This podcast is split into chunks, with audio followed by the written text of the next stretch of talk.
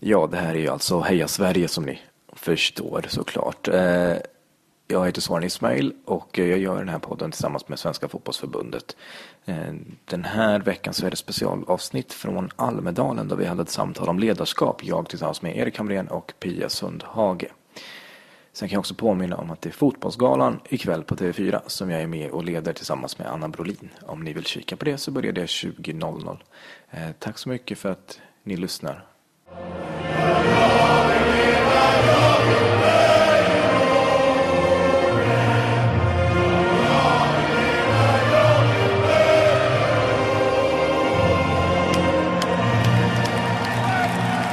Ja. Oj, det här det är, det är tjut. Det är vänner ska det vara. Är det bara jag som hör att det tjuter? Nej, några. Ja, några av oss har tinnitus. Några andra. Nu, eh, tack, tack snälla för, och grattis till eh, pengarna och lite till priset också. Pia bjuder ikväll. Eh, och, eh, och nu eh, har det blivit dags eh, för mig att ställa lite frågor till våra kära förbundskaptener. Så jag vill att vi ger en varm applåd till Erik och Pia igen. Eh,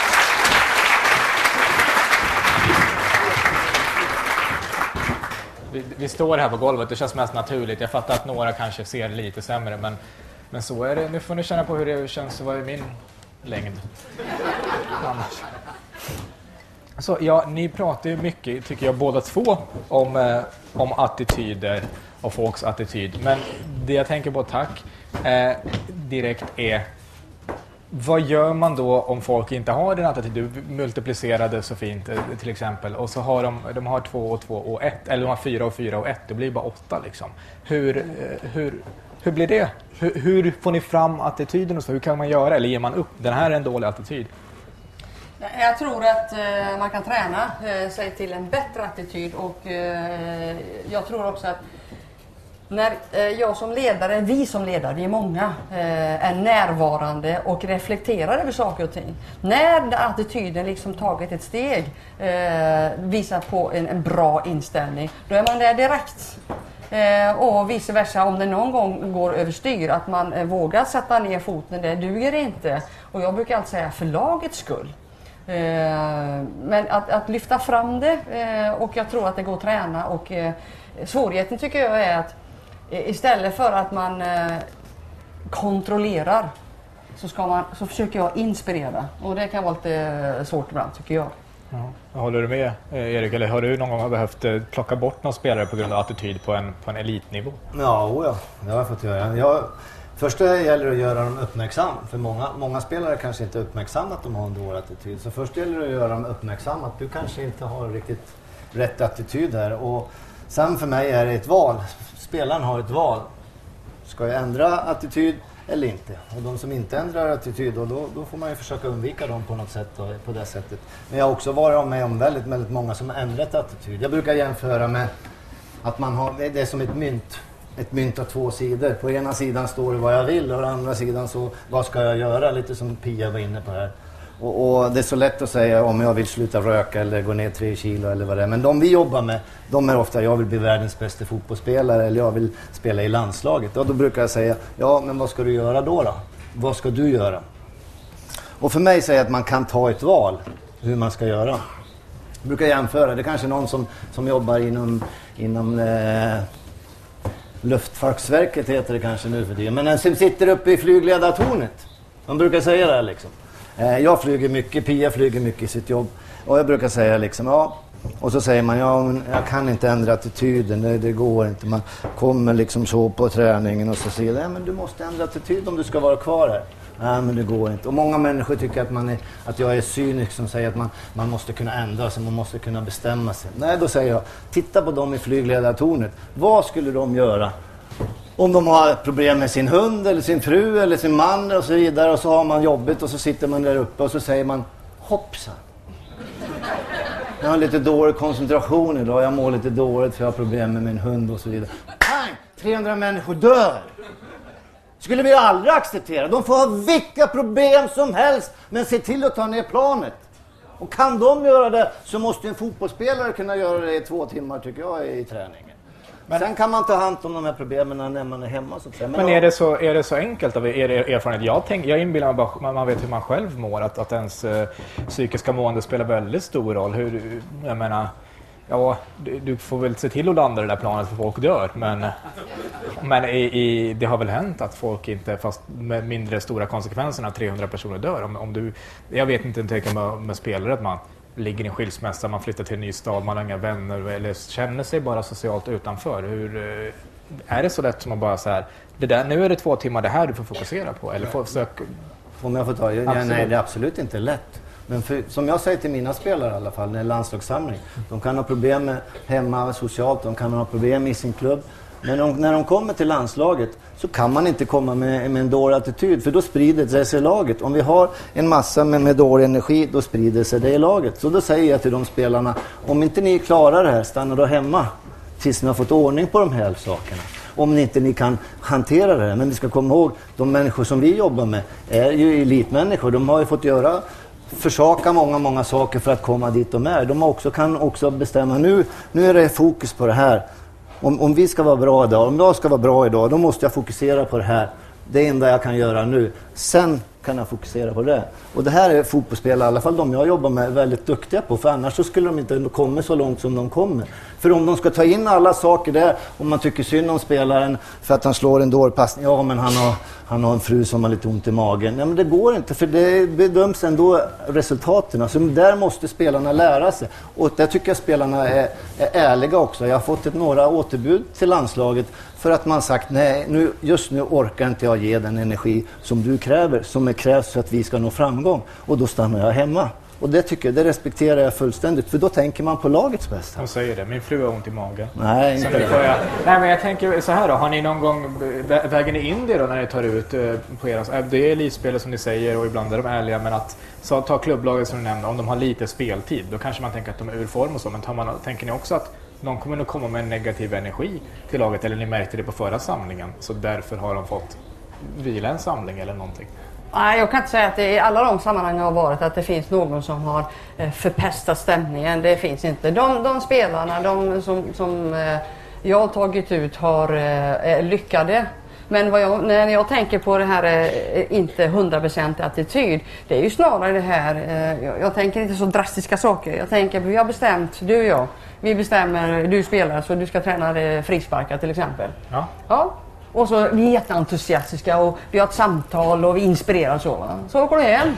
Och så kommer du tillbaka efter en månad till nästa landslagssamling. Och så frågar jag hur gick det med... För jag ser att du, du är inte ett dugg bättre. Nej, Nej.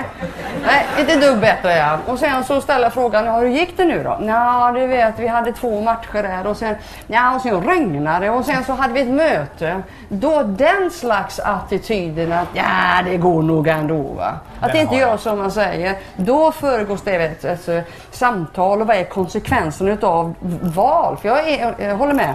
Det val som du gör som spelare eh, och det är inte lätt.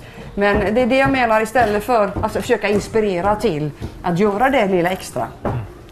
Absolut, men hur, hur, ni är ju som sagt väldigt, väldigt högt upp i den här äh, att träna upp spelare. Du var tidigare inne på att du har varit lärare för, för barn och, och, och så. Och du var inne på att barn har för dåligt, unga har för dåligt tålamod. Eh, eh, säger ni och sen orkar inte jag lyssna klart. Men... Eh,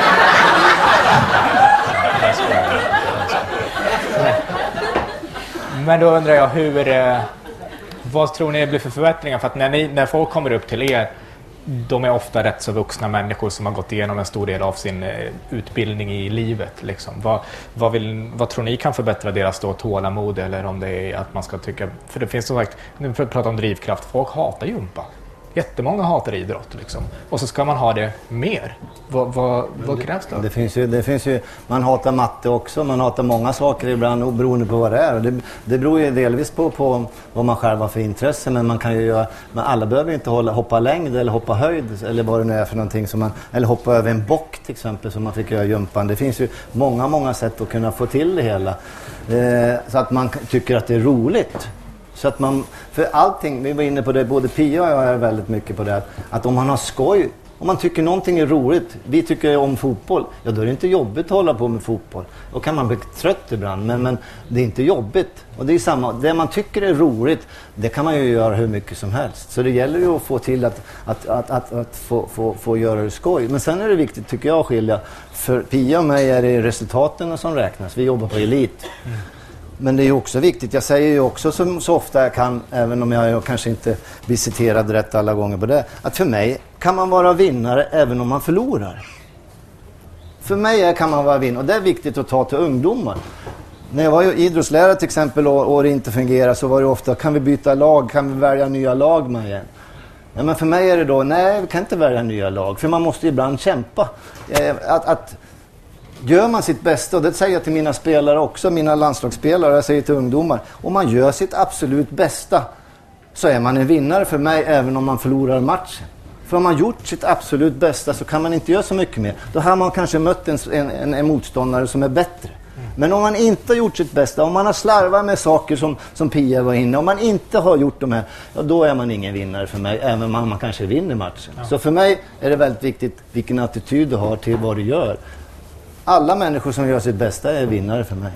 Jag får ta ett exempel. På ändå lärarskola. Äh, min eh, stora idol hon jobbar som gympalärare på gymnasiet tre års tid. Jag tyckte som, jag, eh, som tyckte om eh, gymnastik tyckte att hon bara tittade på mig. Karin som var oduglig gymnastik som försökte fuska och inte komma dit. Hon kände likadan efter bara en månad alla kände vi oss sedda av henne. Det var det ena hon var jätteduktig på. För att det, eh, det var roligt och hon motiverade oss. För vi utvecklades. Och det andra var det här att eh, när vi spelade volleyboll till exempel, då fick jag svårare bollar. Jag slängde mig till höger och vänster. Medan Karin fick såna här fingerslag. Hon fick också lyckas. Mm. Och, och, testa lite grann hur kan det utvecklas. Så att, känner man att man, det är roligt, glädje. Känner man att man utvecklas, eller man bara vill vara i den här miljön. Ni kanske älskar Visby och då åker man dit. Det är motiverande också. Tänker, en annan början som jag kommer tänka på när du sa att man kan vara förlorare. Jag läste så himla fint. Det var nyss när Hammarby, de, alltså, de är elit. Och utan att gå in på den diskussionen för mycket så ville de spela mot de som är två år äldre. Mot Enskede tror jag det var. Och så sa Enskede eh, nej. Eh, det, vi ställer upp med jämnårigt lag. Liksom. Så skickar de dit och så, och så förbereder de på att ni kommer förlora så in i helvete, ni kommer förlora så himla mycket för de här har tränat så mycket mer och de är jätteduktiga. Men bara gå ut och ha kul och gör ert bästa. Och så förlorar de med 18-0 och så intervjuar de någon, jag tror han 10 eller 11 år. Och han sa att jag tycker att man kan lära sig lika mycket på att förlora som på att vinna. Eh, så, det, så, han har ungefär samma insikt. Det var väldigt, eh, väldigt fint. Nej, jag tror att man lär sig mer på att, att vinna. Det måste jag säga. Mer ändå? Ja, det gör man. Ja. Som Pia säger, om man, om man ska komma med feedback så, så måste du komma med positiva saker för att man ska ta in det negativa. Det får jag göra med mina, med mina landslagsspelare som är ute, proffs ute i Europa också. För att de ska ta åt sig. För den positiva, eh, det, visar jag bilder från en match så visar jag också mer positiva, även om vi fått stryk i matchen, så visar jag där vi har lyckats. För det är saker som vi ska ta in i huvudet, inte när vi har misslyckats. Sen måste man också visa när man har misslyckats och kunna lära sig det. Eh, när visar ni det då? Om man. Ja, jag har infört det liksom, jag tror jag är ensam en förbundskapten om det, i alla fall på här sidan. Eh, när vi fick stryk mot Holland i EM-kvalet så kände jag, oj, här har vi mycket att snacka om. Det kände jag också. Eh, ja, det kände jag. Det var många som kände det. Och då, då försvinner alla spelare till sina länder, sina klubbar. Jag är värdelös på dat datorer och sånt där, men jag har ju folk som är, handlar, handlar om teamwork. Eh, så nu, jag skypar med mina spelare. Så då har jag tagit fram, efter varje match så har jag ungefär en 20 klipp till varje spelare på bra och mindre bra saker som vi kan diskutera. Och så tittar vi på den situationen och så kan vi prata, stoppa och så har vi fort ögonkontakt med varandra så vi har kroppsspråket med också. Och så kan vi sitta och snacka där. Och det gör jag med mina spelare i Italien, England eller var de nu håller hus någonstans. Och så kan vi få den här feedbacken som är så viktig för att de ska utvecklas. Har ni någon gång, nu har det varit mycket om hur fantastiska ni är och hur duktiga ni är och, och, det måste man ju såklart vara, annars blir man inte förbundskapten. Men har ni enligt er själva någon gång misslyckats med ledarskap när ni vill, ni vill kanske vara en, en slags ledare som ni kanske inte har klarat av för oavsett anledning? Ja, jag har ett eh, väldigt dåligt exempel. Jag var i Norge. Det det börjar dåligt. Det börjar dåligt ja. Eh, Jag kommer från eh, Boston Breakers och har blivit årets tränare. Eh, Och sen åker jag hem till Sverige för de lägger ner ligan. Och eh, då får jag chans att vara eh, få, eh, tränare för ett norskt lag. Och vad som händer är att eh, jag gör förändringen för stor. Jag, jag har lärt mig det. Man, när man kommer in och ska göra en förändring så får den inte vara för stor. Men här, för då tappar de fotfästet, vilket de gjorde. Vi gjorde. Den får heller inte vara för liten för då märks den inte. Och det var det jag lyckades med i USA. Att jag tog den här, det misslyckandet i Norge. För det blev, jag, de spelar 4-3-3. Eh, jag vill spela 4-4-2, eh, förändra försvarsspelet lite grann, några andra idéer i anfallsspelet och framförallt träningsmetoder. De sprang utan boll i fyra minuter, det vill inte jag. Och det var så stora förändringar så jag klarade inte av att, att, att liksom sälja in dem på egen hand och jag var ensam. Jag hade en assisterande tränare som sedermera gifte sig med en av spelarna. Eh, så att, eh, och en målvaktstränare som kom två gånger i veckan. Och det var en otäck känsla att du vet man har ett fotbollslag, gå till träning på morgon och kväll och sen känna sig ensam. För eh, jag försökte övertyga och inspirera men eh, det brakade åt pipan. Så eh, jag tillsammans med styrelsen bestämde att de här spelarna behöver en annan tränare. De förtjänar att vara massa landslagsspelare. De förtjänar en annan tränare. Så då tog jag mig pick och pack, åkte hem och satte mig och funderade, började skriva. Eh, och jag har lärt av mina misstag tycker jag. Mm. Tycker ni att det är olika? Tycker ni att det är någon skillnad, förutom att de inte fattar något i Norge uppenbarligen, att, eh, på, på att vara tränare i, eller liksom ledarskap i olika länder? Nu är ni ju liksom uppvuxna i, i Sverige och får vara tränare här, men ni har ändå varit i, i flera olika länder och haft erfarenhet av spelare som kanske är uppvuxna med olika kulturer och sådär. Hur, eh, är det något man, man tar i beaktning när man är, liksom, när ni är ledare för en, som du var inne på, stor grupp som är helt skild? Du, det är ju lätt att säga så att ni måste ha respekt för varandra, men hur, hur tacklar man det? Liksom? Nej, men eh, om man tittar på de länder jag har varit så, så är det kanske mer skillnad på klubbar man har varit än länder. För alla, alla som, som vill nå framgång i en, en lagidrott vet också liksom vad, vad det krävs om man är ett vinnarlag. Vad som krävs. Om man inte är ett vinnarlag utan, utan ett loserslag så att säga och eh, inte har de här framgångarna så kanske man inte riktigt vet, vet vad som krävs. Då blir ju då blir ju också, jag ska säga, avståndet mellan mig som tränare och gruppen också mycket, mycket större. Så det handlar kanske mer om vilken klubb du kommer i och för, försöka förändra den eh, på sikt också än, än, än själva landet tycker jag. Det, för det, jag tycker nog att i alla fall i Skandinavien finns det väldigt mycket likheter i, i eh, i, ibland människor och jag tror de som tjejerna som du har haft i USA också är samma, samma människor så att säga. Eh, jag, jag i alla fall försöker vara den jag är. För det är som jag sa en av de viktigaste i min filosofi. Du måste vara den du är. Om jag försöker vara en annan människa för att jag har en, en, andra, en annan grupp, det fungerar inte. För de, de, då läser de ju mig väldigt snabbt. Jag måste vara den människa jag är om jag ska kunna sprida det jag tror på. Om, sen kanske inte alla köper det, det är en annan sak. Men, men förhoppningsvis köper så många som möjligt det. Så gäller det att ha lite tur.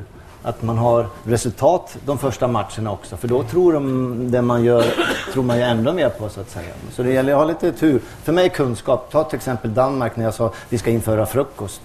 Det gick inte. Det var ja, jag sa vi, vi, vi ska ha det. Och under tiden som innan vi fick det i klubben så hade jag då min kostrådgivare där som hade utbildning. Som, som förklarade kost. Och för mig är kunskap makt. För har man kunskap så kan man alltid välja. Om jag äter det här, ja då får jag mindre skador, jag blir snabbare och så vidare. Om jag äter det här så har jag mer skador, eh, jag är lite så osnabbare och, och så vidare. Så väljer de flesta att göra det här, även fast det är jobbigare kanske att göra det. Om man har kunskap. Så för mig var det enkelt i Danmark. Jag hade min kostrådgivare som hade utbildning. Och sen då innan jag hade infört frukost för spelarna så kom spelarna till mig och frågade Hamrén, vore det inte bra idé att äta frukost tillsammans? Och så, jättebra idé, sa jag. Vad fick ni Och då hade man liksom, då hade de den idén redan såld. Så det, det, Men jobbar ni mycket så kunskap då? är viktigt. Men du var inne på det med, med att snabbare, eller liksom om man får resultat snabbt så är det lättare att få förtroende för sina vidare idéer. Eh, jag jobbade mycket med lite snabba belöningar. Jag kommer ihåg jag läste om i, i jag tror det var Dortmund när de började med sin gegenpress. Pressa spring som tokar, liksom, mer än alla andra. Så började de få belöning. Om ni springer mer än vad det nu var, en mil per match, per spelare, så fick de någon belöning, korv eller vad de nu gillar. Och så, jag minns inte, men någonting de ville ha liksom. Eh, så fick de det. Och per automatik så började de vinna mycket fler matcher. För de sprang mycket mer än motståndarna. Och det var liksom belöning och det var liksom en baktanke som Klopp var för tränare även då tror jag hade. Är det något ni, ni väger in? Alltså, om jag gör den här, du var inne på att man gör kanske stora förändringar, att så här, det kanske inte går att göra den här på en gång för de kommer de tvivla eller vi behöver vara nu på träning eller någon slags belöning eller mat eller en ledig dag eller hur?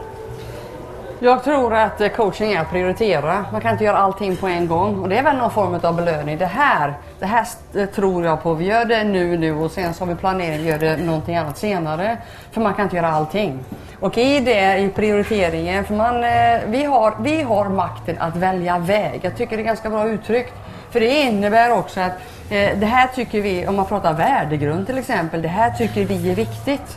Och eh, frågan är hur kan jag, hur kan vi som ledarteam inspirera så att det inte bara blir ord.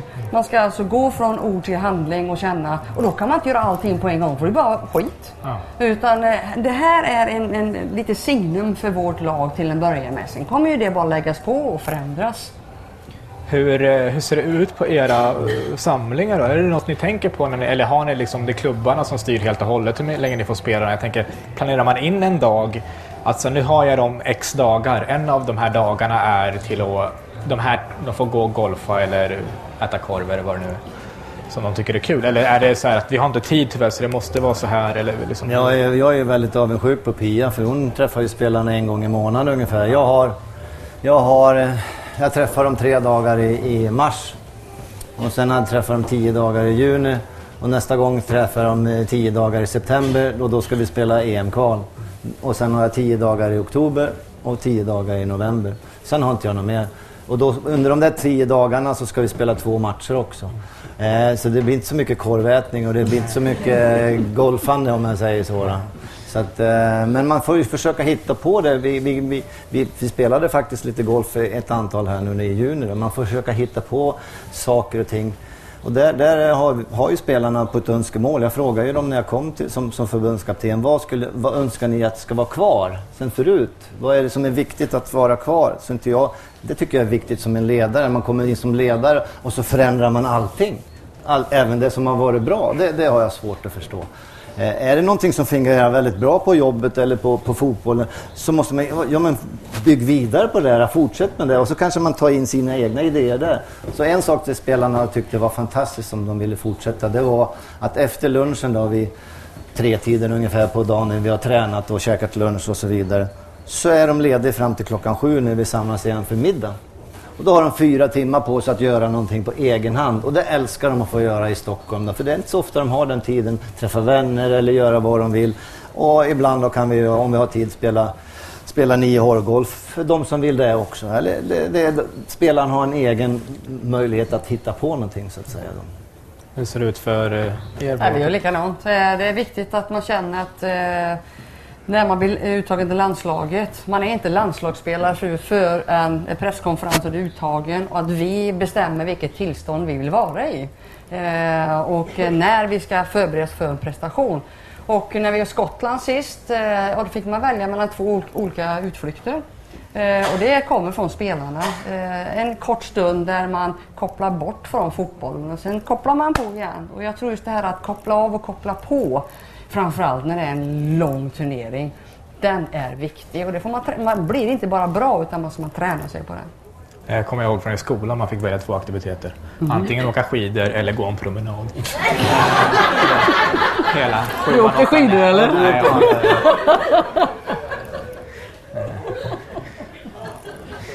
Om kroppen är ens redskap så har jag ett ganska dåligt redskap eh, att, att arbeta med. Är det, du är ganska mycket, det är klart ni pratar också om vad, man har för ansvar för, som ledare och hur man får fram det bästa. Men det var ändå en del fokus också på mottagaren. Liksom att det är två att man rätt attityd och, och man måste villigt ta till sig och, och, kämpa och man måste ha massa olika liksom, ork och vilja och kunskap och så. Eh, men är man en bra, om man är, liksom, eh, har er som, som ledare, Tycker ni att man ska bara vara i princip som en soldat, att man bara tar order? Ska man ifrågasätta eller inte? Jag tänker på ett aktuellt exempel med, med eh, Leif Bork eh, som är, är tränare för eh, Damkronorna. Som läste, de väck, han väckte dem typ kvart i fyra på natten och så bara upp! Jaha, Ja, jag sov ju. Ja, men inte längre. Upp! Och så bara, nu ska ni ut och gå. Jaha. Så fick de gå i två timmar. Och så bara, nu gå och lägg er. Och sen två timmars sömn och så upp och så ska vi träna. Bara för att liksom härda dem vad han tycker att det är bra att härda. Eh, och så var det så intervjuade de någon, någon Dick Axelsson som spelar NHL. Han bara, hade det varit jag hade jag dragit hem. Eh, och, för att det, och så hade jag också resonerat. du vet, jag vill att någon ska motivera för mig. Varför ska jag göra det här? Det här tycker jag inte låter vettigt. Men han ansåg att nej, men härda er tyst, lyssna, jag är ledaren. Anser ni, måste man, eh, ska man bara lyssna på ledaren? Och ledaren vet bäst, ledaren har en tank med det här, håll käften, fråga inte så mycket. Jag löser det här. Det, finns, det finns väl många olika ledare. Eh, och i, man ska inte säga vad som är rätt eller fel. Om, Hur mycket om, utrymme har jag hos dig om, att Om Leif Bork tycker det är vettigt så ska han ju göra det. Det var diplomatiskt. Eh, ja, visst. Men, men, men, för mig handlar det ju om, om, att i mitt jobb, och det tror jag Pia håller med om, tror jag i alla fall, eh, så har du ju alla alla delar hos en ledare. Ibland är jag väldigt auktoritär. I en matchsituation till exempel när jag ska byta eller göra någonting så kan jag inte fråga spelaren liksom, tycker du att du ska bytas nu? Liksom? Och så Jag har haft en spelare på 30 år som har sagt, när jag har sagt nu idag sitter du på bänken, som har sagt ja du har rätt Hamrén. En spelare på 30 år. Så ibland måste man vara väldigt auktoritär. Men ibland är jag också väldigt demokratisk. Så, så mitt ledarskap är en väldigt stor spännvidd beroende på situationen. Jag tror det finns en fara i om man bara utgår från, jag ska överdriva nu då, ge order. Så. Ja. För den dagen, då hänger du på mig som ledare. Så här, och om, tänk om jag glömt bort en order. Ja, då gör ju inte de det som de borde egentligen göra. Utan jag tror ju mera på att eh, det är ett, eh, på tal om ansvar. Mm att mitt, mitt stora jobb är att ställa en fråga. Eh, vad har de tänkt sig? Och att ställa en följdfråga som är den viktigaste frågan. Och att finna en bättre fråga. För vad är det vi alla har ju tänkt att spela bollen i mål där borta och vad som krävs. Det är en, en eh, hela tiden ett, ett kunskap och eh, flöde, en coachingflöde. Så jag, eh, när det gäller att sätta foten i marken, jag frågar heller inte om de ska in eller ut i, i, Nej, ska i matchen. Nej, bli överraskad. Eller likadant, i, det, det är ett val i, i halvtid. Man har sex minuter på sig ungefär. Ibland så kliver jag in och säger, ah, vad tycker ni? I amerikanska landslaget var det himla lite, de tjatade i mun på varandra. och sa egentligen ingenting. Medan svenska spelare får man liksom, vad tycker ni då? Och när de säger någonting, säger de någonting väldigt, väldigt bra. Så att amerikanerna tar plats och sådär. Och svenskarna borde ta mer plats. Det känns nästan som lite konflikträdda. Eh, men, eh, och det blir bara en, en tillåtande miljö. Om man kan våga göra så. Eh, sex minuter går ganska fort. Det kan man göra ibland. och ibland så kliver vi in och så är det vi som sätter ner foten. Titta vad vi har sett, så här ska vi göra. Hänger ni på? Och så får man ju naturligtvis för det kan inte vara engångs, envägskommunikation för jag vet ju inte vad de har hört. Nej. Utan det handlar om det här med ja, sändare och mottagare vi läst någon ja. i skolan. Mm. Om jag får haka på det. Jag menar, för mig handlar det om att, att kunna ge och ta kritik. Har en gru bra grupp att som kan ge och ta kritik. För, man gör det för att man vill bli bättre. Om kritik är bara för att skydda sig själv eller, eller vara liksom dominant och dominera någon, då är den värdelös. Men om kritiken är till för att vi ska bli bättre, då har man kommit långt. Och kan man ge och ta kritik, då har man kommit långt med en grupp. Den bästa paus jag har haft under, under min tid som förbundskapten, det var på Råsund, eller förlåt, på, på Friends Arena när, när vi mötte Österrike. Avgörande match om vi skulle gå till playoff eller inte. Vi låg under med 1-0 i paus. Och jag kommer in och jag har ju snackat med, med, med, några av mina scouter liksom som, som sitter på läktaren som ser lite bättre än mig och, och diskuterar med dem lite. Så jag kom inte in direkt in i omklädningsrummet eh, som, som tränare utan jag kom in lite senare. Då är det en väldig diskussion i omklädningsrummet. Jag tycker inte du gör rätt i det där läget och jag måste göra det. Alltså kritik för att vi skulle bli bättre. Spelare gav och, och ge, eh, gav varandra och tog emot och det var liksom så här då, då kände jag wow, nu har vi kommit en bra bit på väg. För nu tar spelarna ansvar. Nu är det vi som ska göra det hela här. Och det, då, då, då blir man varm som ledare. Då behöver, man, då behöver man inte säga så mycket mer som ledare. Då kan man säga ja, bra, då gör vi så här. Ja. Och så går vi ut och så vann vi.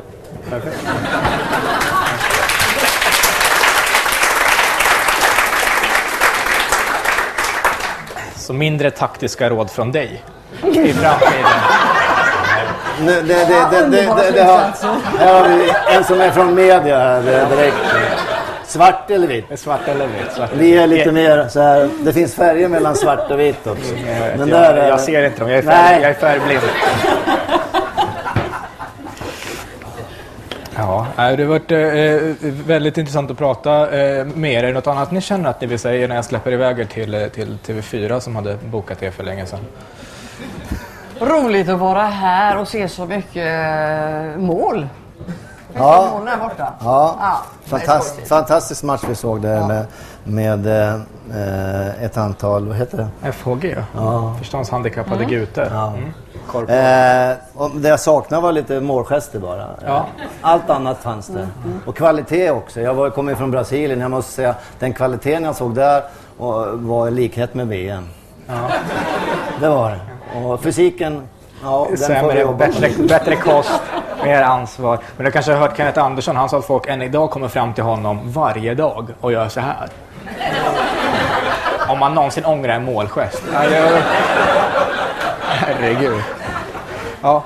Men eh, hörni, tusen tack för att ni kom hit och lyssnade. Tusen tack till Erik och till Pia.